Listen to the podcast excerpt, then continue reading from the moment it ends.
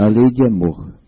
Sansão, antigo membro da Sociedade Espírita de Paris, 1863. Meus caros companheiros de estudo, os espíritos aqui presentes vos dizem por minha voz: Amai muito, para seres amados. Este pensamento é tão justo que encontrareis nele tudo que consola e acalma as penas de cada dia.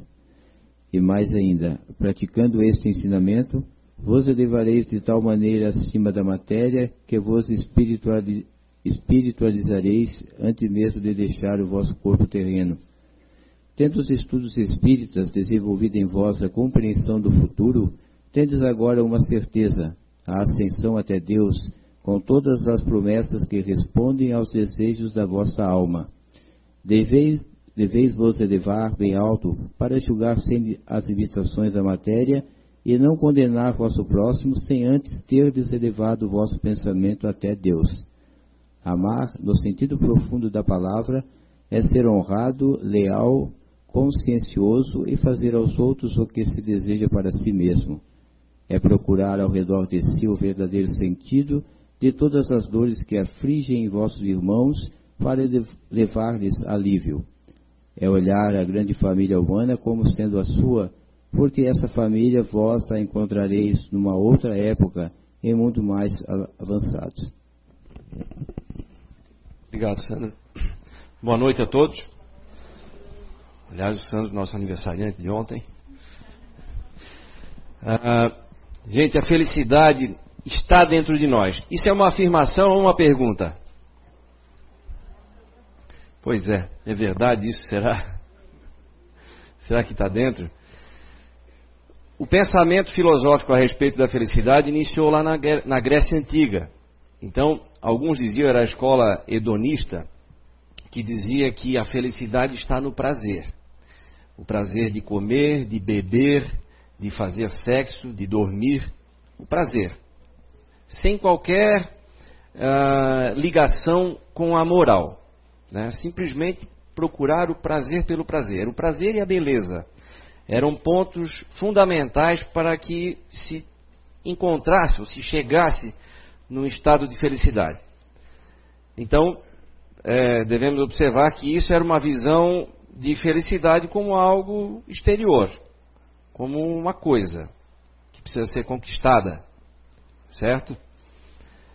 E que até os dias de hoje, se nós formos fazer uma análise, é, é esse tipo de pensamento ainda persiste no nosso meio. Nós temos uma busca muito grande pelo prazer, pelo desfrutar.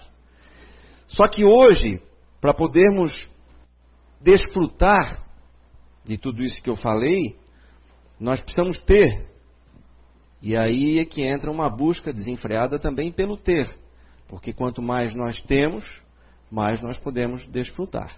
Né? Essa é uma, era uma lógica que se discutia e que se pregava na Grécia Antiga. Depois disso, veio um pensador, Diógenes, que dizia que era o contrário. Não, para ser feliz o negócio é não ter.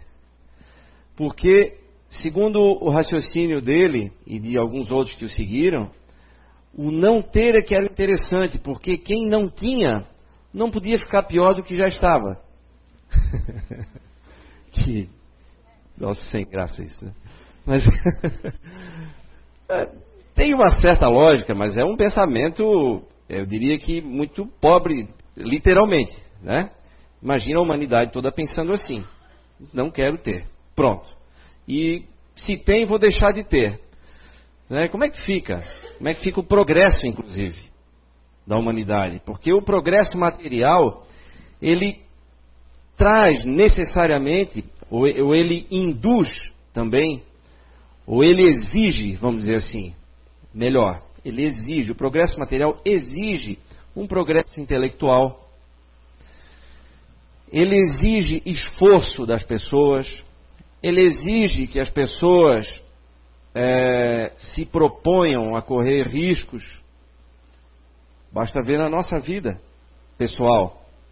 Quando a gente quer crescer, materialmente falando mesmo, a gente precisa se propor a tirar a bunda da cadeira, não é assim? Agora, em momentos como esse, especialmente difíceis, né? onde a dúvida é muito presente na nossa vida. É, para muitos também a desilusão, para outros a insegurança, para uma grande maioria, né? A insegurança, a incerteza do que vai acontecer conosco durante esse ano. Falando de economia, sem falar em política, por favor, né? Mas é um momento delicado. Só que aí o detalhe é o seguinte: vou fazer um parênteses aí. Nesse momento delicado é importante a gente e tem que tomar um cuidado muito grande para a gente não mergulhar nessa atmosfera. Aí eu quero agradecer a presença ilustre do nosso professor Dinheiro, também aqui. Não tem aquele professor Dinheiro do Fantástico? Está aqui hoje presente. Obrigado. Brincadeira, Emily. É, falando em finanças, eu lembrei dele lá, daquele quadro.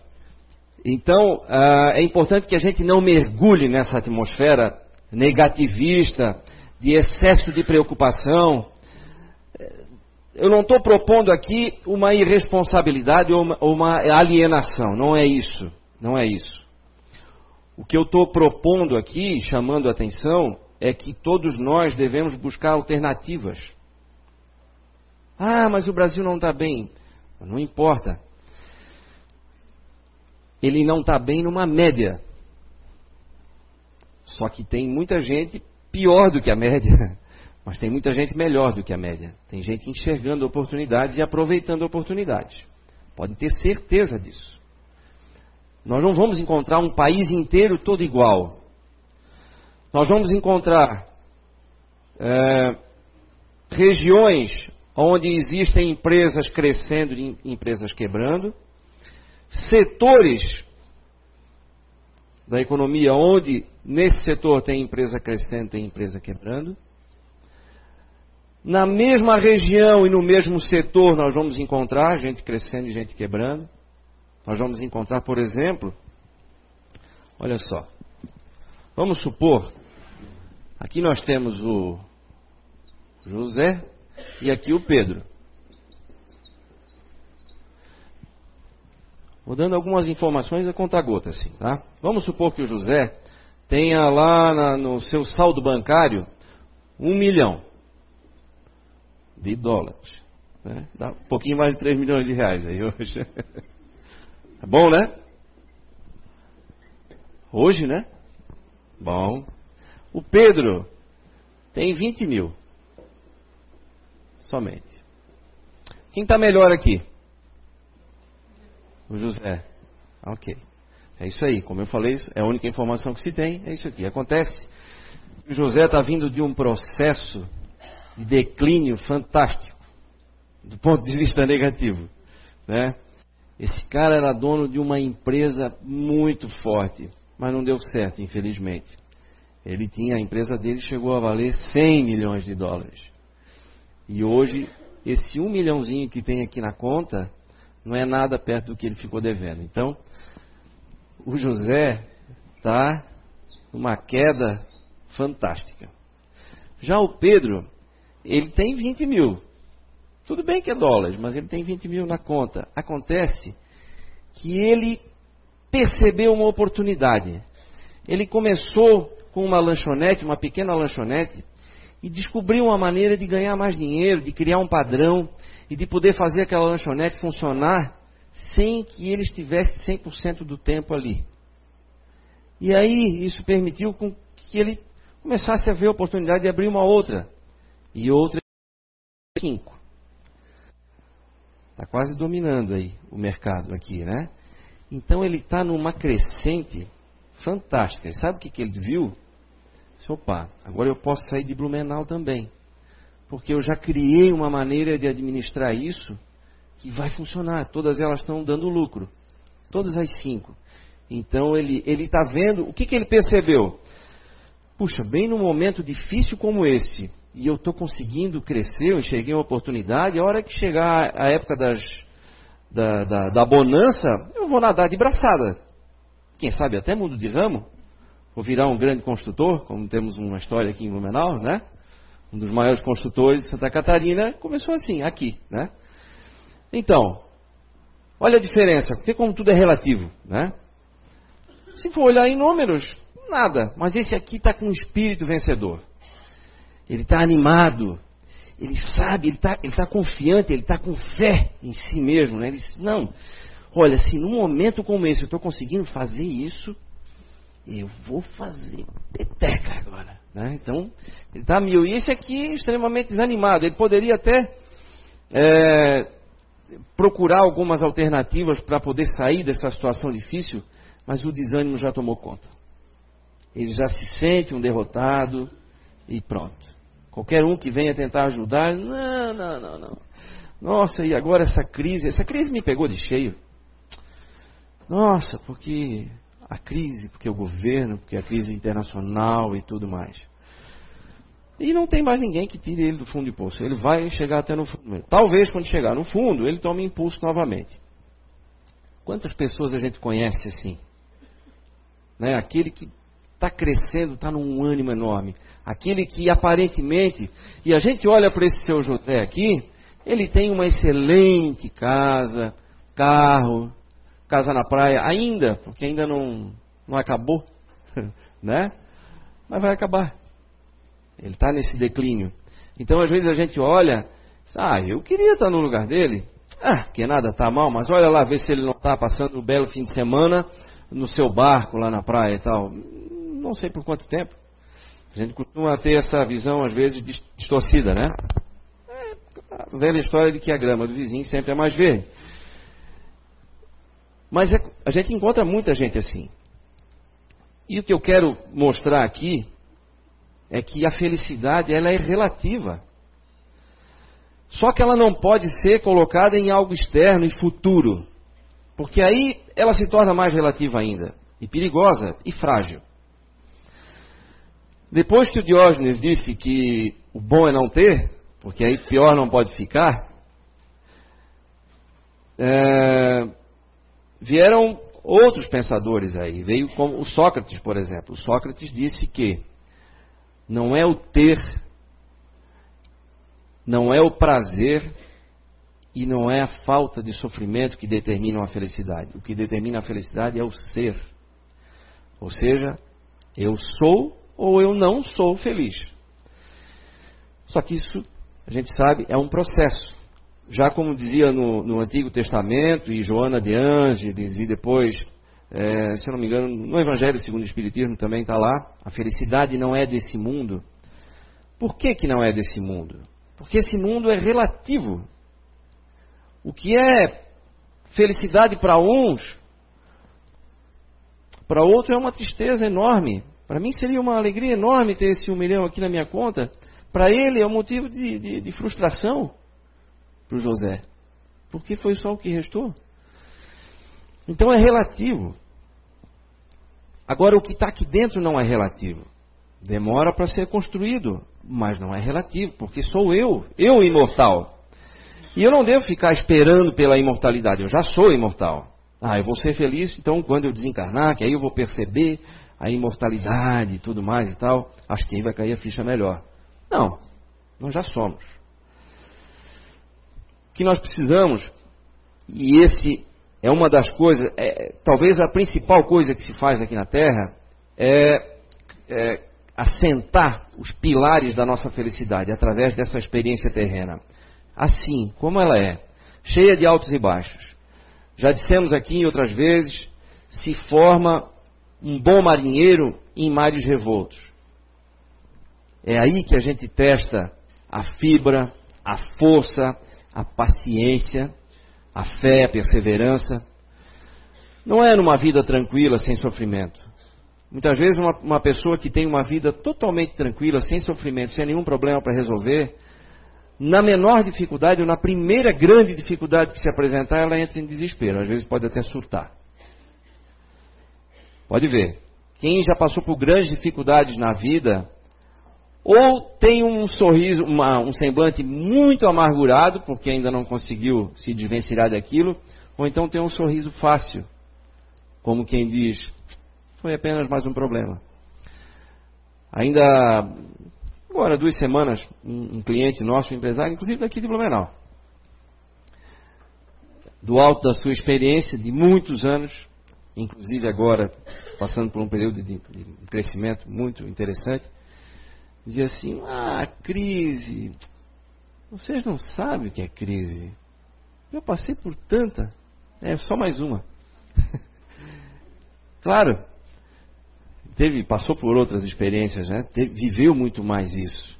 Isso dá uma tranquilidade para a gente também. É saber que isso tudo vai passar. Como tudo na vida. Mesmo os bons momentos, né? E não é para ficar triste quando passa os momentos de bonança. E nem para ficar desesperado quando chegam os momentos difíceis. Não. Essa é a nossa escada cheia de subidas e descidas da vida, né? Esse é o exercício, é isso que fortalece. A vida é essa daí. E eu preciso aprender a ser feliz com isso. Eu preciso aprender a ser forte com isso. Eu preciso me adaptar. Preciso seguir o exemplo da água, né? A água como um elemento extremamente forte, porque perfeitamente adaptável, contorna todos os obstáculos perfeitamente e chega sempre no seu objetivo. Quanto mais inflexível eu sou, quanto mais mimado, vamos dizer, eu sou, mais eu apanho da vida mais esses golpes me doem. E quanto mais flexível eu sou, e aí vale é, é, uma, uma reflexão também para quem está no papel de educar, né? Nós temos que educar quem está sob nosso, nossa custódia, vamos dizer assim, nosso, nossos cuidados, é, para que percebam que a vida tem problemas, tem decepções sim, tem conflitos, a vida não é mar de rosas. Não é mostrar só o lado ruim da vida, não. Mas é mostrar que existe isso e tudo faz parte. Ah, tem muita gente que consegue é, extrair algo de bom, e eu acho muito interessante isso, de cada situação. Eu ontem estava vendo um, uma história aqui, até uma propaganda, eu vou passar aqui para vocês, bem curtinha, de uma senhora que não teve oportunidade de ser mãe. E isso, para muitos, seria um motivo de grande frustração para muitas mulheres, né? Eu sei que é um motivo de, de grande frustração. Inclusive, muitas desenvolvem algumas doenças psicológicas, inclusive, porque colocaram na, no fato de poder ser mãe, depositaram ali, ancoraram ali a sua felicidade. Quando a gente faz isso, nós ficamos é, reféns nós sofremos pelo que nós não temos. Nós podemos sofrer por duas coisas, por ter ou por não ter. Quando é que a gente sofre por ter? Quando a gente tem muito, ou acha que tem muito, e aí fica com medo de perder. Conheço muita gente, muita gente, geralmente rica, que tem medo de perder. Mas às vezes chega ao absurdo de tem tanto dinheiro que vai até o neto e bisneto mesmo se eles não trabalhassem, não conseguiriam gastar o dinheiro. Mas na menor crise, morrem de medo, se enclausuram, tomam remédio para dormir, é uma verdadeira loucura. E mesmo que vá tudo bem, tem medo da calmaria. Alguma coisa vai acontecer por aí. É? Nossa, isso não é e não é não é raro não de se ver. Então é o medo é, são aqueles que sofrem por ter, por ter uma posição social, por ter um título, por ter um diploma, depois fica com medo de ser ultrapassado porque não, não avançou mais, e aí ataca um conhecimento novo. Então, o medo do que tem, ele é um problema, porque a posse passa a ser a possuidora do possuidor. Né? Aquilo que nós temos passa a tomar conta de nós, nós viramos escravos disso. E tem também aquele que é escravo do que não tem. Então, eu vou ser feliz quando eu tiver mais dinheiro, mas quanto, quanto dinheiro eu preciso para ser feliz? Eu vou ser feliz quando eu, eu conseguir casar, ou quando eu conseguir separar, ou quando eu conseguir ter filho. Eu vou ser feliz quando e quando e quando. Então, esse quando pode nunca chegar. E aí eu vou ser sempre infeliz. É um risco que sério que eu estou correndo. Quando eu começo a jogar a minha âncora da felicidade em algo futuro e externo, eu corro esse seríssimo risco de viver uma vida infeliz. Às vezes inteira. Porque eu coloquei lá fora, enquanto que eu deveria estar construindo aqui dentro. Com todos os sobes e desces da vida. Quando eu falei no início ali, já vou chegar no vídeo. Quando eu falei no início que a gente deve procurar oportunidade, imaginem cada brasileiro hoje pensando em alternativas. Cada um dentro da sua situação. Bom, hoje não está fácil, não está seguro. Pensar, eu começo a pensar em alternativas, buscar alternativas, não buscar justificativas e me lamento e tudo. Então, porque hoje é muito simples, eu justifico tudo uma crise. Pronto. Se eu não estou bem, é crise. Se eu estou mal-humorado, é crise. Porque eu estou trabalhando demais, estou preocupado demais. Isso é verdade, está todo mundo assim mesmo. Mas isso não é justificativa. Ou pelo menos não é justificativa para um, um bom marinheiro, né? Um bom marinheiro não quer saber se o vento veio de leste ou de nordeste, se a onda está com 10 ou 15 metros, ele precisa dar jeito. Precisa manter o barco ali no rumo, não pode afundar, porque afundar, se afundar, afundou, pronto, é o fim. Então, imaginem só se nós tivéssemos, não precisa ser o Brasil todo, a metade do Brasil, pensando em alternativas, cada um para si mesmo, pode ser, mas o ideal é que pensassem em alternativas coletivas. É difícil a gente pensar em uma, alguma alternativa que, que nos traga benefício, que vá trazer benefício somente a nós. Né? Sempre a gente vai acabar espalhando esse benefício para a nossa família, ou, enfim, para a empresa, seja lá onde for o grupo que a gente participe, e a gente participa de vários, né? Uh, a gente vai trazer benefícios. E no momento em que a gente liga as antenas para isso, que começa a focar a procura de alternativas para sair da situação em que se está, e não falo só de situação financeira, da situação emocional, da situação afetiva, é, conflituosa, seja lá o que for, eu começo a enxergar realmente alguns caminhos. E aí, através desse esforço, eu começo a ser ajudado também. E, e aí começa a clarear. De repente, do nada, a gente enxerga um caminho novo. Puxa, por que, que eu não pensei nisso antes? E aí é que está o negócio. Então a gente precisa é, se reposicionar. É importante que a gente é, recontextualize, né? que a gente analise de novo. Será que realmente eu estou numa situação infeliz? Eu tenho para onde voltar hoje à noite, eu tenho uma casa confortável, não importa se ela é minha ou não, não interessa, eu tenho um lar, eu tenho familiares. Ah, mas eu não me dou com eles, então tenho, tenho uma tarefa para um dever de casa, né? Que vai lhe dar muito conforto. Ah, eu tenho pessoas com quem conversar, eu tenho um lugar para ir para poder refletir. Para eu poder estar aqui, tem muitas pessoas que trabalharam para eu, que, que eu pudesse estar aqui, mantendo essa estrutura. Tanta gente que escreveu livros pelo mundo afora estão aqui. Todas essas pessoas que escreveram, encarnados e desencarnados, têm aqui. Tem produto do trabalho deles está aqui. Tem muito trabalho aí. Muito trabalho. Teve trabalho de quem fez, por exemplo, o seu carro ou o, seu, o ônibus com que você veio aqui. Teve trabalho ali.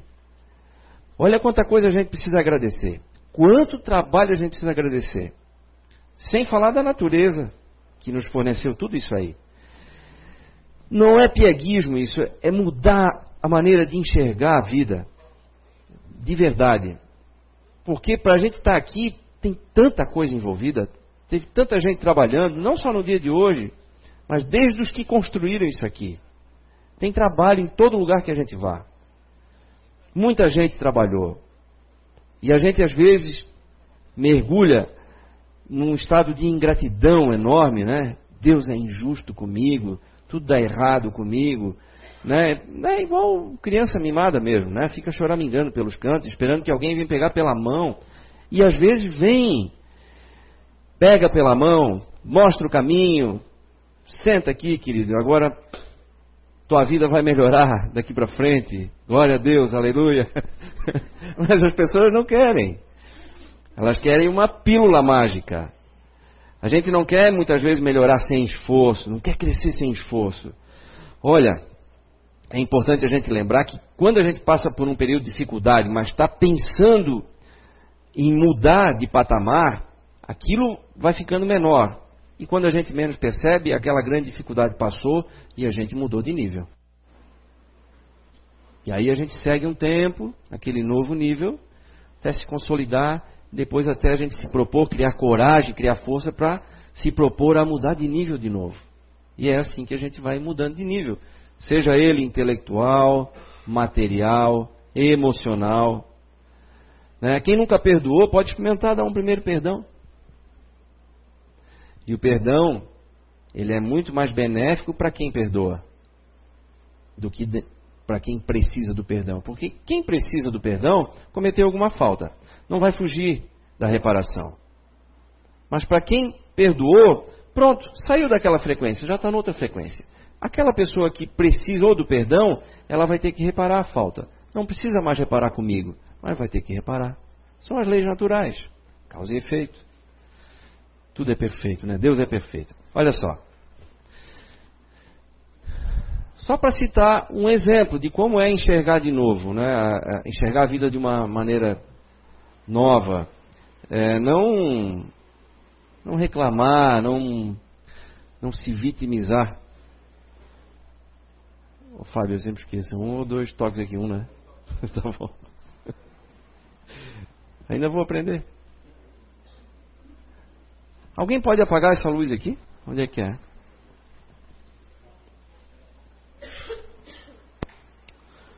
Isso aqui é uma propaganda de uma senhora. Depois eu fui pesquisar para saber se ela não tinha filhos porque não podia e tal. Não sei, só descobri que ela não teve a oportunidade de ter filhos. Olha o que fizeram, fizeram uma, uma homenagem aqui. Eu não tenho filhos biológicos, mas eu sou uma mãe que tem milhões de filhos espalhados por esse mundo. Fora da incubadora, meu amor. Trabalha há mais de 20 anos numa UTI neonatal. Mãe nascem bebês extremamente prematuros e é um bebê que fica muito tempo internado no hospital. E a gente acaba criando um vínculo muito grande com o bebê e com a família. Tu tá ouvindo a voz da tua mamãe? Lemos um por um daqueles bebês. A Clara, a Catarina da Isabela, o Rafael prematuro de 24 anos. Acompanhei ele na cirurgia. Ninguém faz ideia o tamanho que tem aquele coraçãozinho batendo forte ali naquele momento. E a Raquel sempre comenta comigo que eu sou a única pessoa que conhece o filho dela por dentro e por fora. Questiona como será que eles passaram a primeira noite em casa. Como é que foi a infância dele? Será que ele é médico, é engenheiro, arquiteto? E nós sentimos saudade. Tem os quadrigêmeos, três meninas e um menino. Como eles estariam hoje? Imagina ver eles aí grandinhos, grandes.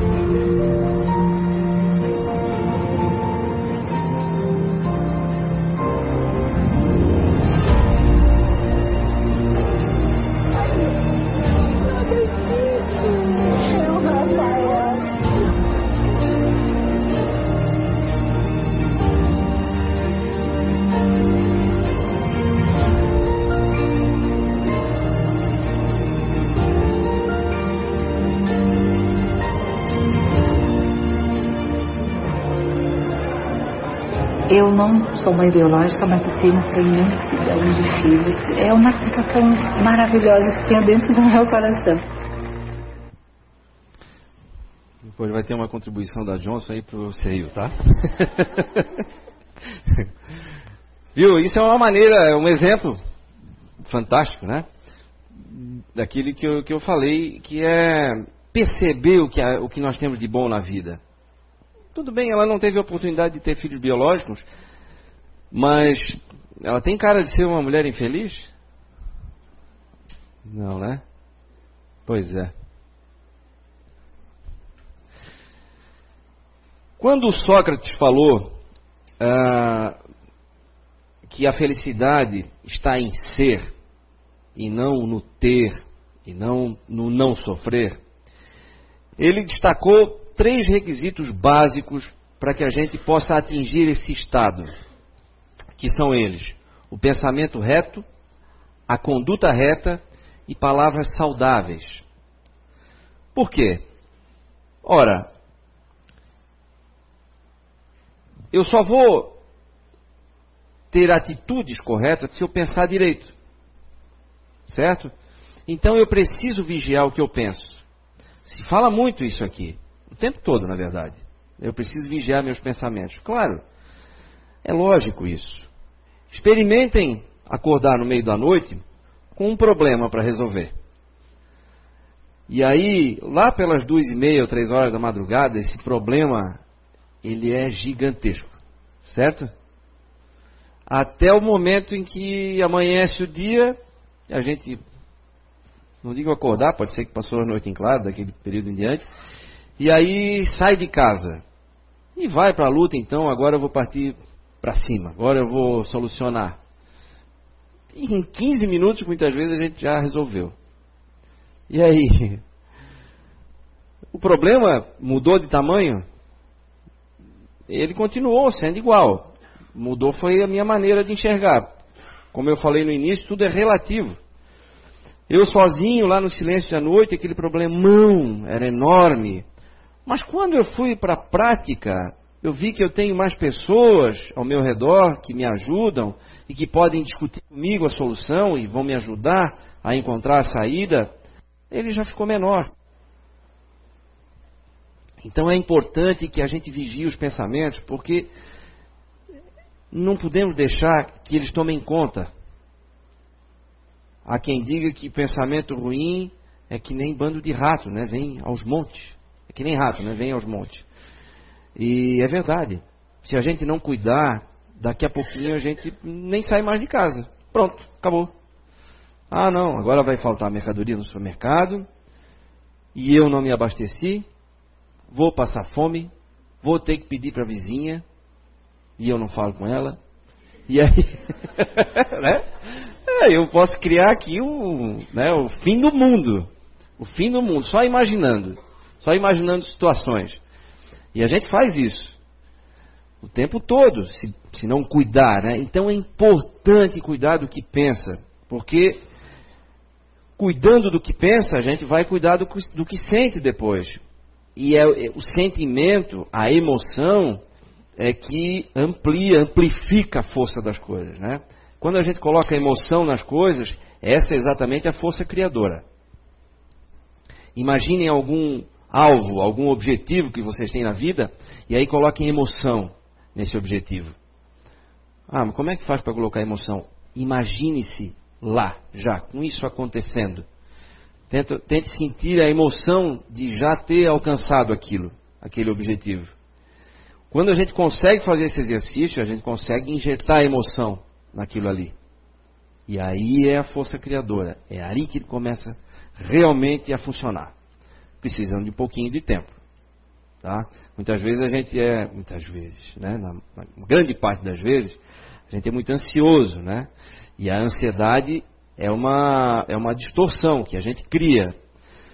É um descompasso entre o tempo que as coisas precisam para acontecer e o tempo que a gente quer que elas aconteçam. É, a gente geralmente quer que elas aconteçam muito antes. E não é assim. Tudo tem um tempo natural para acontecer. Mas então, importante isso, pensamento reto, vigiar, vigiar os pensamentos. E aí, quando eu consigo vigiar os meus pensamentos, eu passo automaticamente a ter uma conduta mais correta. Eu começo a agir diferente com as pessoas. Eu começo a respeitar mais as pessoas. E o que é respeitar mais as pessoas, ajudar, compreender, senão a prática do amor. Isso é amar as pessoas, amar o próximo. É respeitar, é entender que ele tem fraquezas. Quando eu começo a perceber os meus erros e as minhas fraquezas, eu começo a ser mais compreensivo. Agora, quando, por outro lado, eu não estou contente comigo, né, a minha autoestima está baixa, eu não me sinto bem, eu começo a fazer aquilo que a psicologia diz de projeção. Eu começo a enxergar nos outros os meus defeitos. E aí eu começo a atacar, a acusar, porque eu não gosto daquilo ali. E, porque aquilo me incomoda, eu sei que eu também sou assim e eu começo a acusar. A gente também percebe isso facilmente ao nosso redor, né? Significa o quê? Que a gente também tem isso dentro da gente. Ah, e por fim, palavras saudáveis, ele se refere a corações pacíficos. Quando a gente começa a usar palavras saudáveis, a gente é, uma, é, uma, é um termômetro de como andam as coisas aqui por dentro. Outro dia mesmo eu estava dando uma carona para um amigo meu. Não era uma carona, é, a gente estava indo para uma outra cidade, viu? me lembro agora o que, que era. E aí me chamou a atenção da quantidade de palavrões que ele falava. De cada dez palavras, doze eram palavrões. Aí. Mas que coisa, vai poluir o ambiente aqui com tanto palavrão. Mas aí eu me dei conta, assim, nossa, há um tempo atrás eu fazia isso. Talvez de cada 10, 15, de cada palavra, 15 seriam palavrões. Então, puxa vida, aquilo que me incomodou no primeiro momento, depois eu me senti aliviado comigo mesmo. Pô, nesse ponto aí já melhorei. Né? Então, cuidado que tem do que, do que a gente oferece para as pessoas, né? do que a gente oferece nos ambientes onde a gente visita, frequenta, enfim.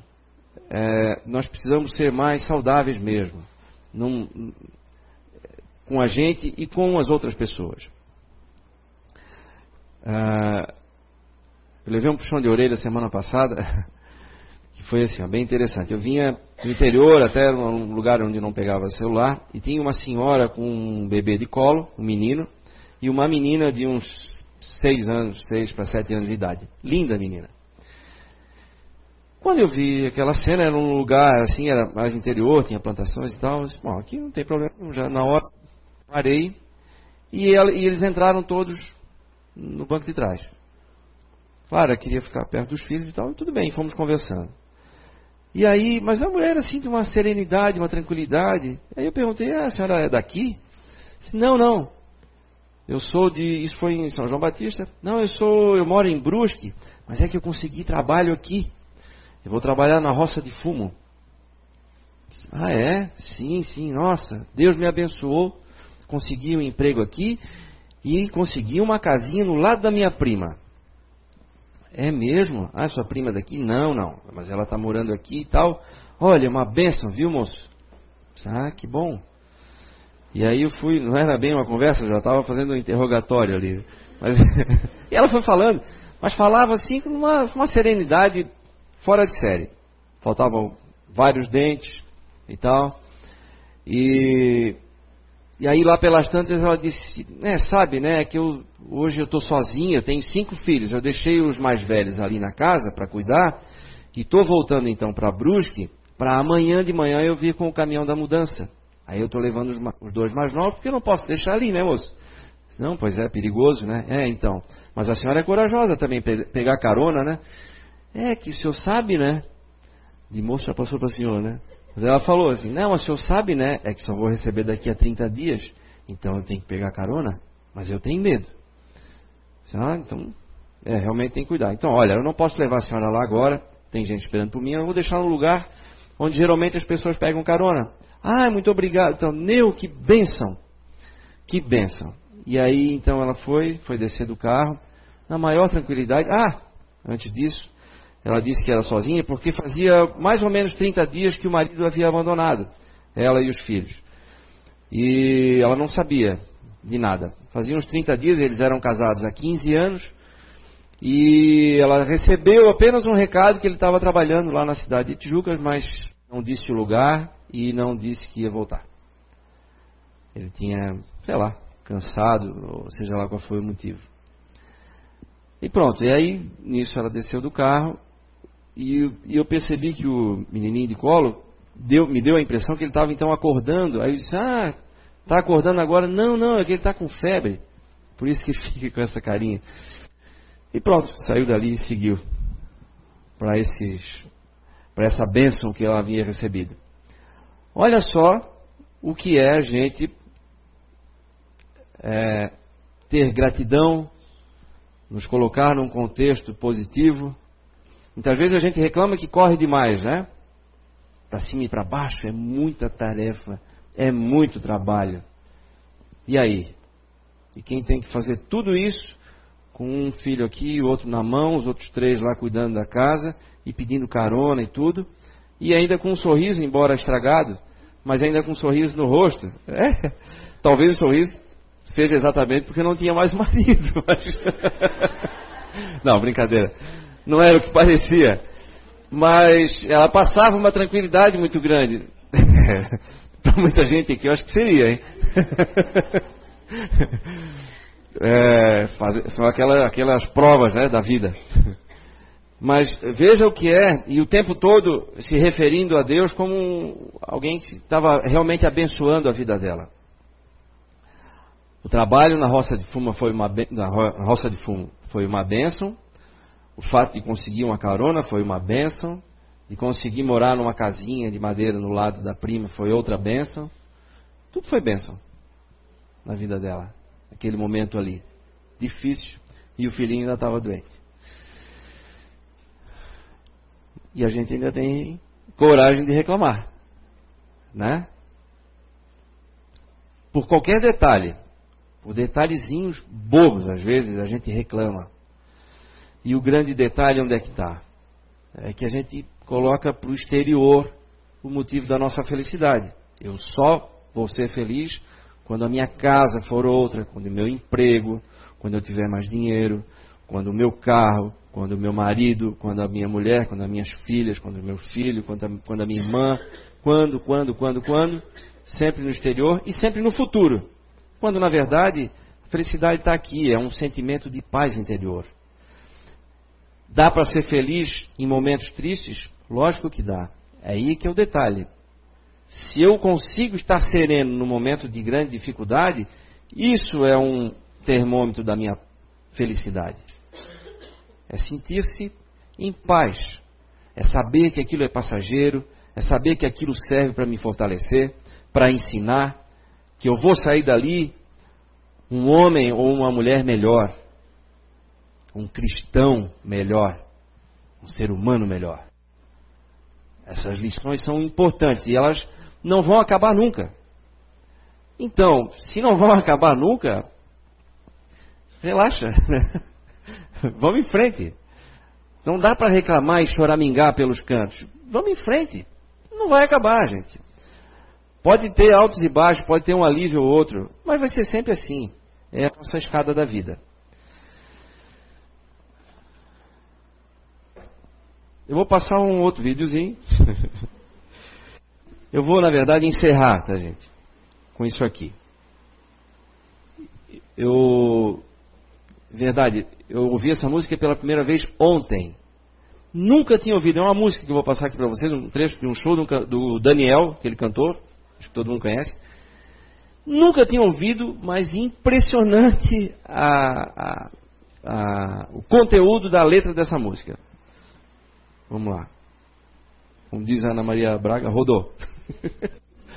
Alta pro botão.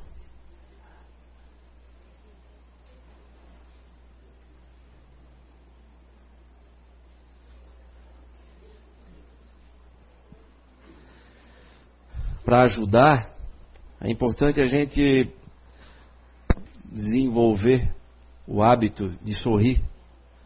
Porque quando a gente sorri, faça um teste. Quando vocês vão conversar com alguém, Especialmente quando for para resolver algum problema. Cheguem sorrindo. A pessoa está lá desse jeito, esperando, doida já para dar uma bronca.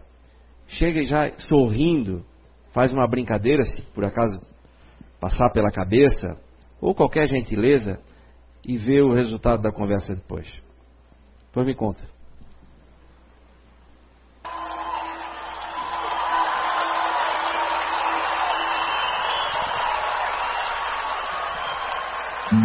Às vezes é mais fácil reclamar da sorte do que na adversidade ser mais forte. Querer subir sem batalhar, pedir carinho sem se dar, sem olhar do lado. Já imaginou de onde vem a luz de um cego? Já cogitou descer de cima do seu lego? Tem tanta gente por aí na exclusão e ainda sorri.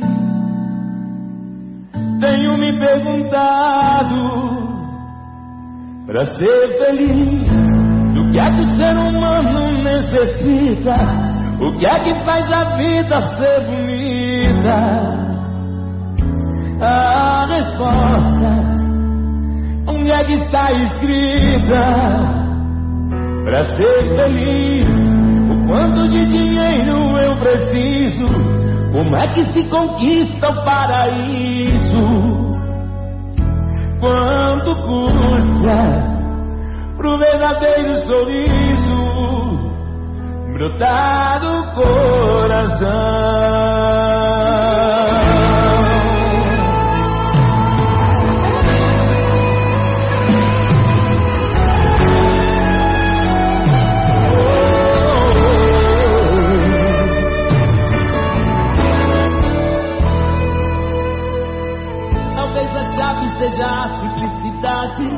Talvez prestar mais atenção na realidade, porque não ver como lição o exemplo de superação. De tantas pessoas. O tudo às vezes se confunde com nada, no sobe e desce da misteriosa escada, não tem como calcular. Não é possível shine.